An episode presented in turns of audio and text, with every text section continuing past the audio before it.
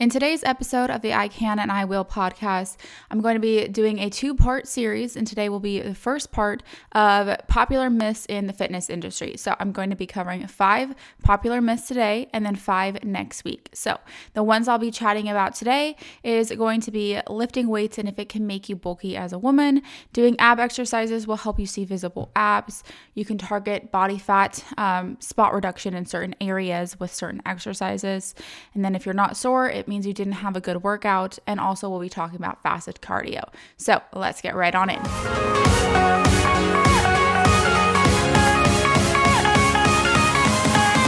Welcome back for another episode, or if you're new here, hi, welcome. I'm happy to have you.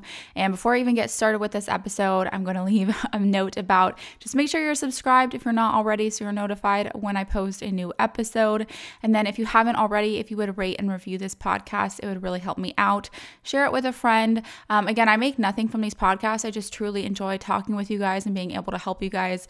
So it would really help me to be able to have you guys spread the message to more people and ultimately just be able to help help more people.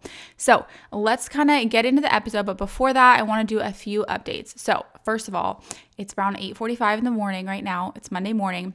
I usually record these podcasts Sunday evening, and I went to sit down yesterday to record this podcast and my mouse from my computer was dead. I have like a Mac desktop and the mouse is like a Bluetooth wireless mouse, right? But it can lose battery. Very rarely, like the battery lasts a long time. Anyways, I went to sit down and it's at 1% battery. It was like, well, I can't record because I can't press the stop button and I can't do anything with mouse. So I let it charge for a while and then I went to sit down and record. And honestly, I was just feeling a lot of anxiety and I wasn't feeling anxiety about talking about this episode by any means because I really enjoy doing these podcasts. Um, but I was just feeling anxious overall. And I wanted to talk about that real quick before I get into this episode, just because I know a lot of people are experiencing anxiety right now.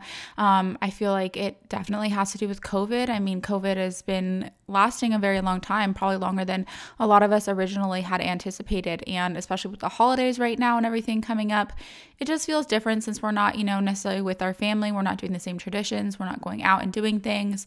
Um, I actually chatted about this in one of my uh, recent YouTube videos, kind of talking about how COVID has affected my mental health.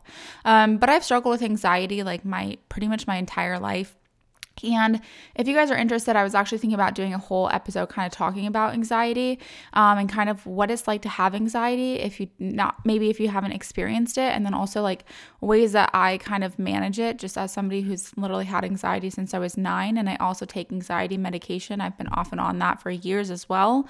Um, anyways, that's not what this episode is about, but I wanted to share that with you guys because I want to always be very real and honest with you guys. And I'm not, you know, I'm not always perfect and happy and, and ready to record and ready to film. Like, I definitely have my moments where I'm just like, I, I just can't do this right now. And I feel like the best podcast episodes for me are when I'm really feeling in the mood to record. And so I don't want to ever like force something because obviously you guys are to be able to tell I'm not excited about it, which that's definitely not the case this morning. So, I had my coffee. I'm currently sipping on my second cup of coffee, um, and I'm ready to record this episode. So, before we fully get into the episode, I did want to just mention um, if you're not already subscribed to my YouTube channel and if you're into watching YouTube videos, I'm doing a 12 days of Christmas on there. So, there'll be 12 episodes this month, um, just different fun episodes, so mainly vlogging stuff, but I'll also be doing some stuff like some Christmassy stuff like decorating and putting up our Christmas tree, doing some gingerbread houses, making cookies, like kind of fun Christmas stuff. Um, so if you're into that, I will leave the link for my YouTube channel below in the description of this podcast episode. Um, and then also, the last thing I wanted to mention just before we get into the episode is if you guys are currently doing my body breakthrough guide, or if you're not familiar with what that is, it is a free six week gym guide. Again, I will leave that linked below in the description. I always leave a bunch of links there. So if you're ever curious about what might be going on or anything, just check out the description. There's tons of links, like I said. Um, but it is a totally free six week gym guide and that will end right before the new year. So I was actually thinking about doing a second guide that will be for the new year and with that guide it will be like a step up. So there'll be video demonstrations with the exercises and I'm also planning on having a having an option where you can add on macro consult. So it'll be like a phone call, like a 30 minute phone call with me to talk about your goals, talk about, you know, how I can help you achieve them and give you some macros. So it's not like coaching, you don't have weekly check ins. Um, obviously there's way more that gets involved with coaching so it's not going to be the same price as coaching. However this would be good for somebody who doesn't you know really know what they're doing but kind of just wants some guidance in the beginning and maybe just wants some macros to follow. Again there's no weekly check-in so i won't be adjusting your macros but it will definitely help you get started. And then if you realize you know you want to continue then you can always um, sign up for coaching if that's something you are interested in. But i just want to do this to be able to help you guys at a more affordable rate um, especially for those of you guys who who are probably affected right now with COVID. I know all of us to some degree are, I think, financially affected by COVID. And so I want to be able to help you guys still achieve your goals. Um, so, now that we have all the updates done, let's get into this episode. So, as you guys heard, it's going to be a two part series. I was like, I was sitting down to write down notes for this episode. As you guys know, I, I only really take a few notes just so I make sure I stay on track because I can definitely talk and go on tangents. Um, and I had like 10 different topics I wanted to talk about. And as I was taking the notes, I was like, wow, this is going to be a really long episode. So, I was like, you know what? Let's just break this up into two episodes. So, today's part one. And in the very beginning, beginning, you guys heard what I'm going to be talking about. I just wanted to preface that so that way, if these are topics you're interested in, you know, to stick around. If there are topics you're not necessarily interested in, that's okay. Come back for next week episode if you're interested in that. But I would highly suggest listening through because I feel like I'm going to be able to debunk some of these thoughts that you may have or just things that you're not sure about because there's kind of some controversy on some of them, especially when we get to fasted cardio. I know there's a lot of controversy on that, and I'm going to debunk it for you guys. Talk about if it actually makes a difference or not. So, let's get started with the very first one, and that's going to be that lifting weights as women can make us bulky. And the reason I wanted to start with this one is because I feel like this is such a huge misconception. And you guys have heard me talk about it in previous episodes if you've been following along with the podcast. And I've been talking about how I'm going to talk about that. And what I want to say in the very beginning is I've been lifting for almost five years now. And I lift heavy. I lift five to six days a week, mainly five right now, but I have in six in the past. Um, I push myself and I lift very heavy, and I'm not bulky. So, this right here is an example. Like, I've been lifting for five years with very strategic lifting, progressive overload, meaning that increasing sets and reps over time really focusing on trying to build muscle, but obviously I'm not bulky. So, I hope that that kind of first off debunks some of this stuff. You know, okay, if I if I'm lifting that much and I'm lifting for this long and I'm not bulky, you're not going to get bulky either. And the reason behind this is just because as women, we don't produce as much testosterone as men. So it's much much much easier for men to gain muscle. You know, they can they don't really have to do nearly as much as women do to gain muscle. And in some degrees it's kind of frustrating as a woman if you're actually trying to put on muscle. Um, it can take a lot longer. And so I don't want you guys thinking that because you're lifting weights or because you're lifting heavy or whatever, that you're going to get bulky. You're not going to get bulky. You're not going to look manly. And the women that you do see that look like that, nine out of 10 times are taking something. And by that, I mean on some sort of steroids. Um, so please, you know, I know there there are women out there that look like that, and a lot of them are specifically trying to look like that for a certain reason, whether they compete um, or whatever the case is. Um, just know that a lot of them are actually taking something, and it's not like they just woke up overnight lifting weights and looked like that. Um, and with that being said, if you actually wanted to gain that much muscle, it takes so, so, so, so much work. Because, like I said, I've been lifting for five years and I still don't have that much muscle where I look bulky, right? I don't want to look bulky. And I know that I won't look bulky. And that's also because you have to eat so, so, so, so, so much to be able to get to that point. Because building muscle, not only does it require going to the gym, lifting weights with a plan, especially progressive overload, like I mentioned, where you're increasing sets and reps over time and getting better at the exercise where you're breaking down muscle tissue and then rebuilding that muscle tissue when you're recovering and resting, um, you need to be eating enough in order to fuel your body and in order for your body to help with rebuilding that muscle tissue. So, yes, eating a lot will help you build muscle, but eating a lot does not mean that you're going to get bulky either. So, a lot of these women that are really trying to get bulky are probably eating 3,000 plus calories a day, like insane amounts, and especially the men too that are really trying to get bulky. So, keep that in mind. You're not going to get bulky just because you lift weights. If you want to look I, I don't like this word, but if you want to look toned, if you want to look defined, if you want to have muscle definition and look lean, you need to have muscle. You need to lift weights.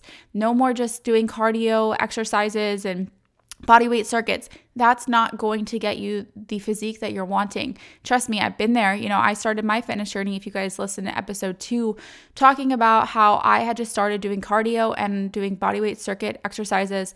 I lost a lot of weight, but I was just skin and bones. I had no definition. I didn't have abs. I had I had nothing, right? I had no butt. I had literally nothing. I was just like I said, stick straight. It wasn't until I started lifting and also focusing on my nutrition and incorporating a little bit of cardio here and there that I was really able to start changing my body and adding more shape to it, more definition in my arms and my legs and my core. So, I wanted to start with that one because I just really feel very strongly about that that there are so many misconceptions that women are going to get bulky and trust me, I get it. I was one of them when I first started, which is why I didn't go in the weight room. One, I was intimidated. I didn't know what I was doing. And Two, I thought I was gonna get bulky and look manly. So that's another reason why I created that guide is because I wanted you guys to have something that is totally free to refer to. Because I know when I first started my fitness journey, I would have loved to have that. So, um, okay, let's move on to number two now that we've discussed number one. Um, so, number two is doing ab exercises will help you have visible abs. And the reason I want to talk about this one is because I hear this all the time. And I hear this from a lot of clients too that'll be like, why don't you give me more ab exercises? And then I explain to them, you know, this is this is why and this is how you get abs. So, let's first talk about how do you get abs? And a lot of you guys have probably heard the talk that, you know, abs are made in the kitchen. And that's pretty much true. And that's because abs are a lot, you know, created, I guess, by by focusing on your nutrition your nutrition. And the reason for that is because focusing on your nutrition is going to allow you to lose body fat. Um, also obviously workouts and everything too. But in order to have visible abs you have to be at a low enough body fat percentage. Let me say that again. In order to have abs you have to be at a low enough body fat percentage. So that means losing weight. That means losing the body fat that is covering your abs. So, doing ab exercises, doing crunches, doing sit ups, doing planks, all of that, it's not going to get you abs. You could do a million a day. I don't care. You're not going to get abs. You will not see your abs until you are lean enough. And this is why we don't all walk around with abs, right? Because we're not all at a very low body fat percentage. Um, I don't do any ab exercises whatsoever in any of my workouts. I very, very rarely have my entire fitness journey. Yet I have, you know, some core definition. And when I was competing and very lean, I had visible six pack abs. Um, so, you know, that's because I was at a very low body fat percentage. I had really focused on my nutrition and um, making sure I was in a caloric deficit because, again, that's how we lose weight, making sure we're in that caloric deficit, meaning that we are intaking less calories than we are burning. And that's either through food or cardio or just like expending more energy or a little bit of both. So, Ab exercises are great in the sense that they can help strengthen your core, which can be very helpful for one, overall health and safety, right? You want to make sure you have a strong core, which is going to be less likely for you to like hurt your back when you're bending over and picking something up. Um, and also to, it helps with a lot of your lifts. So a lot of compound lifts, you need to have be able to brace your core. But with that being said, the reason I don't prescribe a lot of ab exercises is because in a lot of workouts that you are doing, you know, if you're doing, you know, proper exercises and proper form, you are actually engaging your core, especially when we're doing standing exercises. So I will incorporate like different standing shoulder presses, standing lateral raises, single arm movements, especially too, because you now you have to really work on your balance. So you have to strengthen your core more. So if you're doing a split squat or um, anything like that, where you are putting more weight on one side than the other, your core has to tighten to help you stay upright and, and stay balanced. So we are incorporating our core with many exercises that we do, especially when we are doing these compound exercises. We need to be bracing our core, and this is why you will see some people use lifting um, belts, which I could talk about in a different episode. But basically, that helps you to have something for your your core to brace against. Um, I don't really believe in lifting belts unless you are a power lifter because you can't teach your core how to engage properly and how to how to brace itself properly because you need to be able to do that without a belt. And this is where you really develop a strong core So, again, I do not incorporate a lot of ab exercises. I will every now and then if I have a client that really wants to just do some because they enjoy it, but do not do ab exercises thinking that you are going to see abs because I promise you're not and it's a waste of your time. You would have a lot better results if you focus on overall strength training, you know, you focus on training your legs, your arms, your um, back, your shoulders, everything, right? And then with that, you're incorporating your core, like I mentioned. And if you really want visible abs, you have to be at a low enough body fat percentage. And it doesn't matter, you know, like, yes, we see some people who maybe have abs, but they don't look as lean. And that's because we all hold body fat differently, right? We all store it in different places. Some people store more body fat in their waist than they do in their legs and hips. Some people store more in their legs and their hips, their glutes, than they do in their core, right? This is all just genetically determined where we store our bad our body fat percent or just our body fat in general. Um, so some people don't have to be necessarily as lean in order to see abs. Um, however, again, that's just a lot of where your genetics lie. But that does not mean that you have to have good genetics in order to look good and have a six pack. No, it's not the case. If you're at that low enough body fat percentage, you're paying attention to your nutrition, you're working out still, your strength training, you're going to develop a strong core. So don't think that you need to do ab exercises in order to see abs. I personally hate training abs. I don't do them. And I still have a lot of core definition. So I just wanted to say that because I spent many, many years doing tons of ab exercises and never seeing results. And I didn't know why. And I wish that somebody was just like, would shake me and be like, stop doing it. You just need to focus on your nutrition and get to a lower body fat percentage. Um, with that being said, this kind of leads us into number three, but what I want to say is you cannot spot reduce. You cannot choose a specific, you know, spot on your body where you want to lose weight. So by doing abs, you know, ab exercises, sit-ups, crunches, whatever, you are not choosing to lose body fat from your core. And again, this goes back to we are all genetically predisposed to where we hold our body fat. So, number three is you cannot target fat or you can target fat burn in specific areas with certain exercises. No, you cannot. so you can't, like I said, you cannot spot reduce. We cannot do, um, like I said, ab exercises and expect to see abs. We cannot do inner thigh stuff and expect to have a thigh gap. We cannot do just like arms and expect to have these really lean arms, right? This all determines where we hold our body fat. So, like I mentioned, some of us store more body fat in the upper half of our body, and some of us store more body fat in the lower half of our body. And so, for me, when I start to lean out, I see more definition in my arms before I do my legs and my glutes and everything, right? I lose a lot quicker body fat in my top half, but it takes me a lot longer to see defined legs.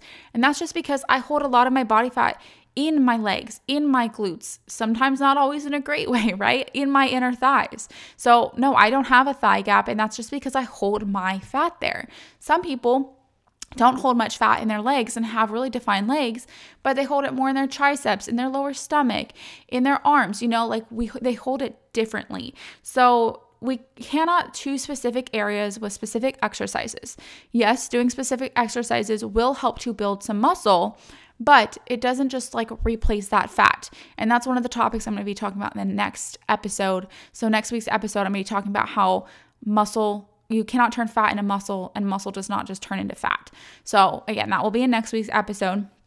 But when we lose body fat, we lose body fat from all over, right? We are not just saying, hey, I want to lose it only in my core, right? We all wish we could just have abs and a nice butt and keep our boobs, right, ladies? I mean, we all know when you start to lose weight, you can start to lose some of your boobs, you start to lose a little bit of your butt, and that's just because we're losing body fat all over. And this also kind of explains why we don't necessarily look that different for the first few weeks because think about it, we're just losing a little bit here and there, a little bit in our arms, a little bit in our core, a little bit in our legs, right? It's not until we get a lot further along that we're like, wow, because now we've seen inches fall off of different places. So, measurements don't change every single time that we take our measurements, right? They're not going to change weekly. They're not going to even change like every other week. Usually it takes several weeks. And that's just because if you think about it, we're not just losing weight in our waist. So we're not just going to see an inch fall off our waist in a week, right? That doesn't happen. It takes time because we're losing a little bit here, a little bit there, a little bit here. So if you're losing a pound to a pound and a half of you know, weight every single week, you're not just losing it from one place. And so think about that one pound distributed between your whole body. So let's say you weigh 140 pounds and you lose one pound. You're not going to see that one pound come off of your waist, two pounds come off your waist, three pounds come off your waist. It's not going to be until you lose a lot more that you're really going to see that difference. So, like I said, Ultimately, we all store our body fat in different places depending upon what our genetics are and how we lose our body fat. And for a lot of us, it does. We have that one spot that's like a stubborn spot, right? Whether it's your lower stomach, your inner thighs, your whatever it is, right? We have that one stubborn spot. I think we can all agree we have it. And it's annoying, right? We're like, just go away. I've worked out so much and I eat so healthy. Why are you still there? And that's because it's like at the bottom of the pool. And this is how I like to explain it is like, if you have a swimming pool and we're draining the swimming pool, it drains pretty quickly from the top, right? And then when we get to the bottom, there's just like a big puddle left. It takes so long to drain, right? Just because there's not very much to help push it out. There's not a whole lot to, to drain from, right? So this is the same with our body if you think about it. You know, if we have the more body fat we have, a little bit easier it is to lose because we have a lot more. But once we get to the lower body fat and we're trying to get rid of that one stubborn spot, it takes so much more time and so much more effort. So keep that in mind. Um, you're not going to be able to, unfortunately, we can't choose where we lose weight. I wish we could. We would all walk around looking amazing, right? We'd all have these nice glutes. We'd all have a nice core with six pack, nice defined arms. We'd all look amazing. I wish that was the case, but it, unfortunately, it's just not. So let's move on to number four. And this is a very common one I hear a lot of times too. If you're not sore, it means you didn't have a good workout. This is false. This is not true. We cannot put a correlation to, between being sore and having an effective and good workout. So, soreness is basically DOMS. Maybe you've heard that term before, and that is delayed onset muscle soreness. So it usually happens around a day after, and especially up to two days after. So a lot of us will feel, you know, if we're sore in our legs, let's say we train legs Monday, we'll feel a little bit sore Tuesday, and then we'll feel a lot more sore Wednesday. Come Thursday, it's pretty much gone. And this is just because this is our body's recovering process, right? When we're in the gym and we're lifting weights, or even if we're lifting weights at home, we are breaking down our muscle tissue. That can cause muscle soreness, and then our body is rebuilding it, rebuilding that muscle t- muscle tissue. So, basically, how we get sore is once we are doing a new stimulus, we add a new stimulus to our body. So, whether that is a new exercise, that's a very common one, a new form of working out. So, if you go for a run and you're not a runner, chances are you're going to be sore the next day. Or if we increase weight a lot, um, we start to really minimize our rest time and we're just more repeatedly working out quicker. Um, these are a lot of things that can cause soreness, but just because we're sore does not mean we had a good workout. It just means our body is not used to that exercise. And this kind of goes back to progressive overload, which is that if you are increasing your sets and your reps over time, you're increasing your weight over time, you are allowing your body time to catch up to the stimulus that you're adding because we're doing it slowly and progressing with it and therefore you're seeing more results. So, what I want to give you guys kind of like an analogy with this one is because I'm trying to give you like analogies with e- each one that will help you kind of be like, oh, yeah, that, that makes sense. like, I get it now. So, if we think about advanced powerlifters, right? When a powerlifter is usually doing the main compound movements, so they're doing a squat, a deadlift, a bench press. And they're usually doing those same exercises repeatedly for a long time, right? A lot of their workouts have a lot of those same exercises. Um, and they are increasing weight over time because that's what they're trying to do. They're trying to lift heavier. But they're not sore every single time, yet they're getting stronger, they're getting bigger, they're getting closer to their goal, but they're not sore. So I want you to think about the fact that you do not need to be sore just because you um you could feel like you had the best workout and the next day you're not sore and you're like what the heck I didn't have a good workout. No, get that thinking out of your head. That is not true. Again, I've been lifting for almost five years now. I do not get sore all the time. Very rarely do I actually get sore because I stick to a lot of the same movements because I know they work for my body. I get really good at them. I increase my strength with them. I increase the sets and the reps, right? So, again, progressive overload. A lot of this comes back to progressive overload if we're wanting to build muscle. And that's why being on a you know specific training plan that's really incorporating that is very important. Um, so I don't get sore all the time. I will get sore if I add in new stimulus and new exercise. But after doing that exercise a few times, I'm not sore anymore because my body has adapted to it. And that's a good thing. We don't want to constantly be sore because if we're constantly sore, we cannot perform at our best for the next time we do like the workout, right? So, like I mentioned, if we're doing legs on Monday, we're supposed to do legs again on Thursday and we're still sore, that's not effective because now our workout's not going to be nearly as good. So, I want to mention some good ways that you can kind of gauge your effectiveness of your workout. And the main one I want to talk about is RPE scale.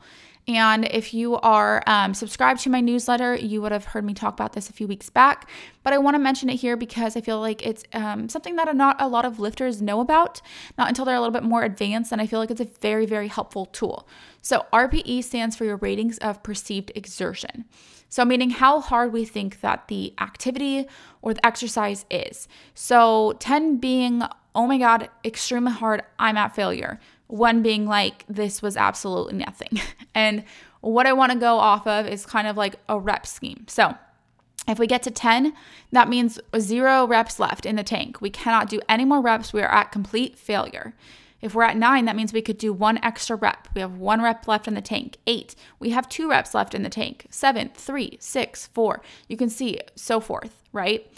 We want to be training for most of the time. It depends upon your training plan and what you're working on most of the time we want to be training in that seven to sometimes up to nine rep range.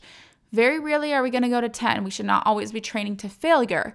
But if we're doing an AMRAP, meaning we are doing as many reps as possible, or testing a one rep max, then yes, we're going to be going to 10. We're going to be going to failure. The reason I'm mentioning this whole RPE scale is because this is a great way for you to gauge your intensity and effectiveness in your workouts. So you may be thinking you're pushing yourself. But a way to be able to gauge if you're actually pushing yourself is let's just say, for example, we're doing a reverse lunge, right? And let's say that the plan calls for you to do eight reps of a dumbbell reverse lunge, and it's eight reps each leg. We're doing our left leg. We get to eight reps and we feel like we could have done four more. Well, now we're at an RPE of six then. That's not necessarily optimal. We want to be again around that seven to up to nine, right? So we want to have generally rule of thumb is two one to two reps left in the tank. That's where we're training at our high level of intensity but we're not training to failure right? We are really really pushing ourselves but we are not pushing ourselves to the point of basically being dead afterwards right? Being exhausted. We don't want to get to that point. Um, there serves a purpose for that time like i mentioned but this is not optimal all the time so what i want you to do next time you're working out is when you're doing your exercise and you're doing your specific reps, once you get to the amount of reps you're supposed to do, whether it's 8, 10, 12, whatever it is, ask yourself how many more reps can I do? And see if you can do, you can actually even do this, do as many reps as possible, right? If you did an extra four or five reps, you are not training at your highest intensity level, meaning you need to up your weight. The weight is too light and you need to be pushing yourself more. So I don't want you to correlate soreness to an effective workout. That's not true. It is if you are actually pushing yourself. And so this is where the RPE scale comes in handy because we can actually tell if we are pushing ourselves. So this is a really great way for you to be able to measure your intensity when you're working out by yourself, especially a lot of times when we're working out with somebody else, we can they can say, "Hey, you can do more." Or we're working out with a trainer and they're like, "Yeah, keep going. That was too easy for you." Or they're like, hey, increase your weight. This is a great way for you to do this on your own without anybody being there. I want you to do this next time you're working out and do it uh, every day you work out this week, you know, all the different muscle groups and really start to see what exercises have you been, you know, kind of getting by with and going through the motions. What exercises can you increase your weight in?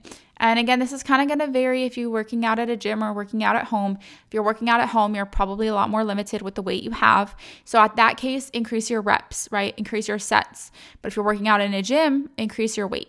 Okay, let's move on to the last one. Actually, before we move on to that, I want to talk about one thing that kind of is a, a, little similar to number four, and that is that if you didn't sweat, you didn't have a good workout. That is not true either. And this kind of goes back to sweat is a lot determined by our genetics, right? There's some people that just sweat way easier than other people. I myself am one of those people. I sweat very very easily. And sometimes it's very frustrating because i'm like ah, i don't want to sweat right now. Just just stop. I, I don't need to sweat right now. Or you know you get that booty sweat whatever it is and you're like Ugh, I, I don't want to look like i peed my pants.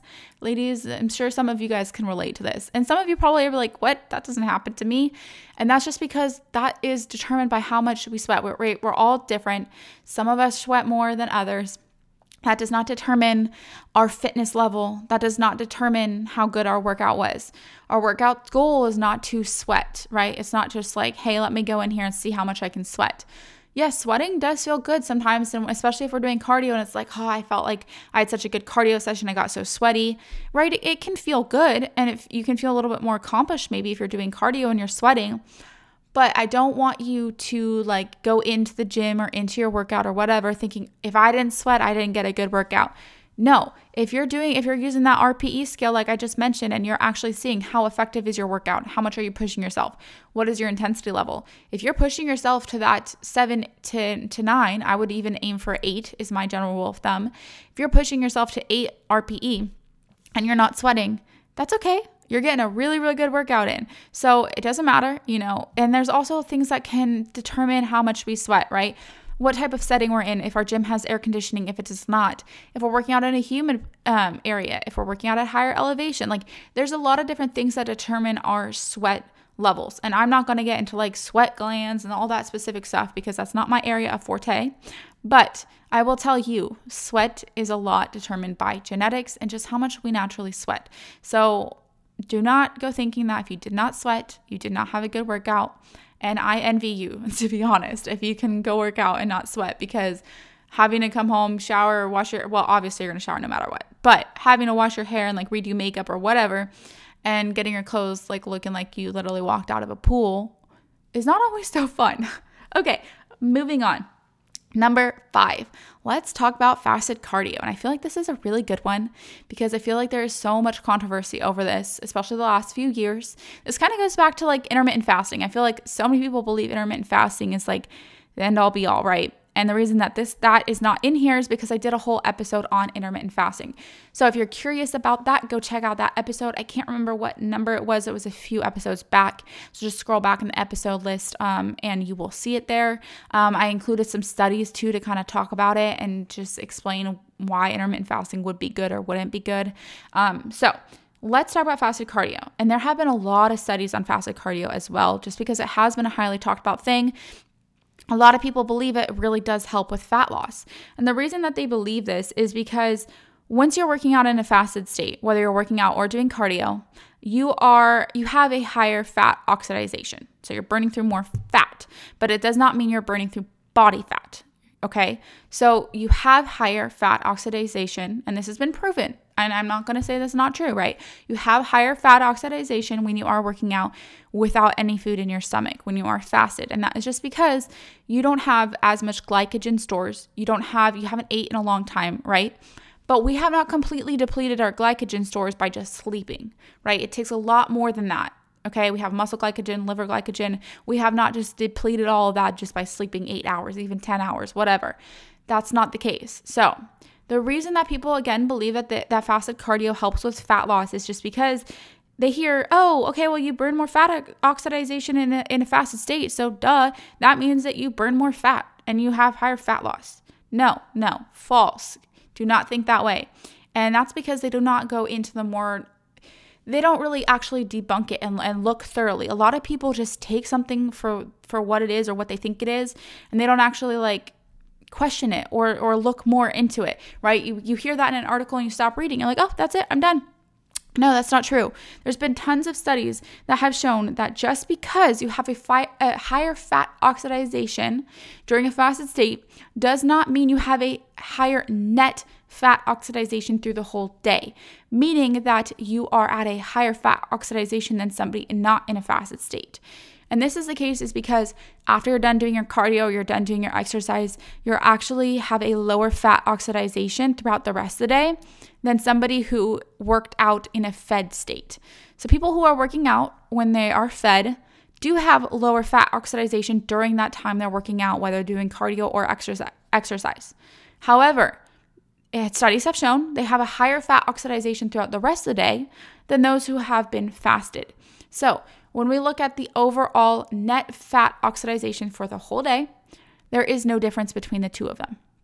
Studies have shown absolutely no difference. So it doesn't matter if you're working out fasted, if you're not working out fasted. Just because you have a, a, higher fat oxidation during the time you're working out does not equate to fat loss. Again, remember, how we lose fat is to be consuming less calories than we are burning. At the end of the day, that is what matters. It does not, there's no magic way to lose fat. And I know we all wish there was, right? We wish there was a magic pill. We wish we could just do fasted cardio and lose fat way faster. We wish we could take fat burners, whatever the case is. Those things don't work. You have to be in a caloric deficit in order to lose weight. So keep that in mind. So when people ask me, like, hey, should I do fasted cardio? What are your thoughts on fasted cardio? This kind of goes back to what I talked about in intermittent fasting do you enjoy doing fasted cardio? Do you like getting it done first thing in the morning before you eat? If the answer is yes, go for it. There's literally there's no harm to working out in a fasted or to doing exercise in a fasted state, um, to doing cardio in a fasted state, right? If you like it, if it works with your schedule, if it's just easier for you to get up first thing, go do cardio, come back, shower, eat, whatever, great. That's totally fine. But if you are somebody like, oh, I dread it. I'm hungry in the morning. I want to have my cup of coffee with creamer in it. I don't want to have to go do cardio right away. Don't do it. It doesn't help you, right? What helps you in the long run is something that you can adhere to, something that you enjoy, and something that you're going to actually do. Okay. It doesn't matter if it's first thing in the morning or not. So, kind of going off of like, let's talk about fasted exercise, fasted working out. Um, because there's some like controversy on that, like, oh, if you're working out fasted, it's not good because you don't have as much you know energy in your body and fuel in your body to, to fuel your workouts. And to some degree that's true. However if you are working if your like schedule only allows for you to work out at four o'clock in the morning you're not going to eat before that because now you've started your calories really early on in the day. And if you're staying up till 9 or 10 p.m you know whatever the case is you're gonna have a lot, like you're gonna have to spread your calories throughout the entire day. And chances are you're gonna end up going over because you're gonna be hungry because you're gonna be so limited with calories then. So for people that work out first thing in the morning early like that, I, I agree. Go work out without food. It doesn't really make that big of a difference. Where it really makes a big difference is having food after your workout, making sure that you are getting in some protein and recovering after your workout. So I hope that that kind of explained fasted cardio and that that all made sense. I know I kind of got a little bit more scientific with talking about fat oxidation, but really that is like the main uh, belief behind it and the reasoning behind it and what studies have talked about. So, with that, I hope that you guys enjoyed this episode. Again, we're already at like 37 minutes, so that's why I didn't want to make this be a whole 10, 10 different topics because I wanted to go in depth on each topic. So, with that, I'm going to leave you guys. I hope you guys have a great rest of your day, a great start to your week if you're listening to this on Monday, and I hope you get after your goals. Remember, the year is not done. Do not wait till the new year's. You have the choice every single day to go after your goals. So, on that note, I'll see you guys in next week's episode.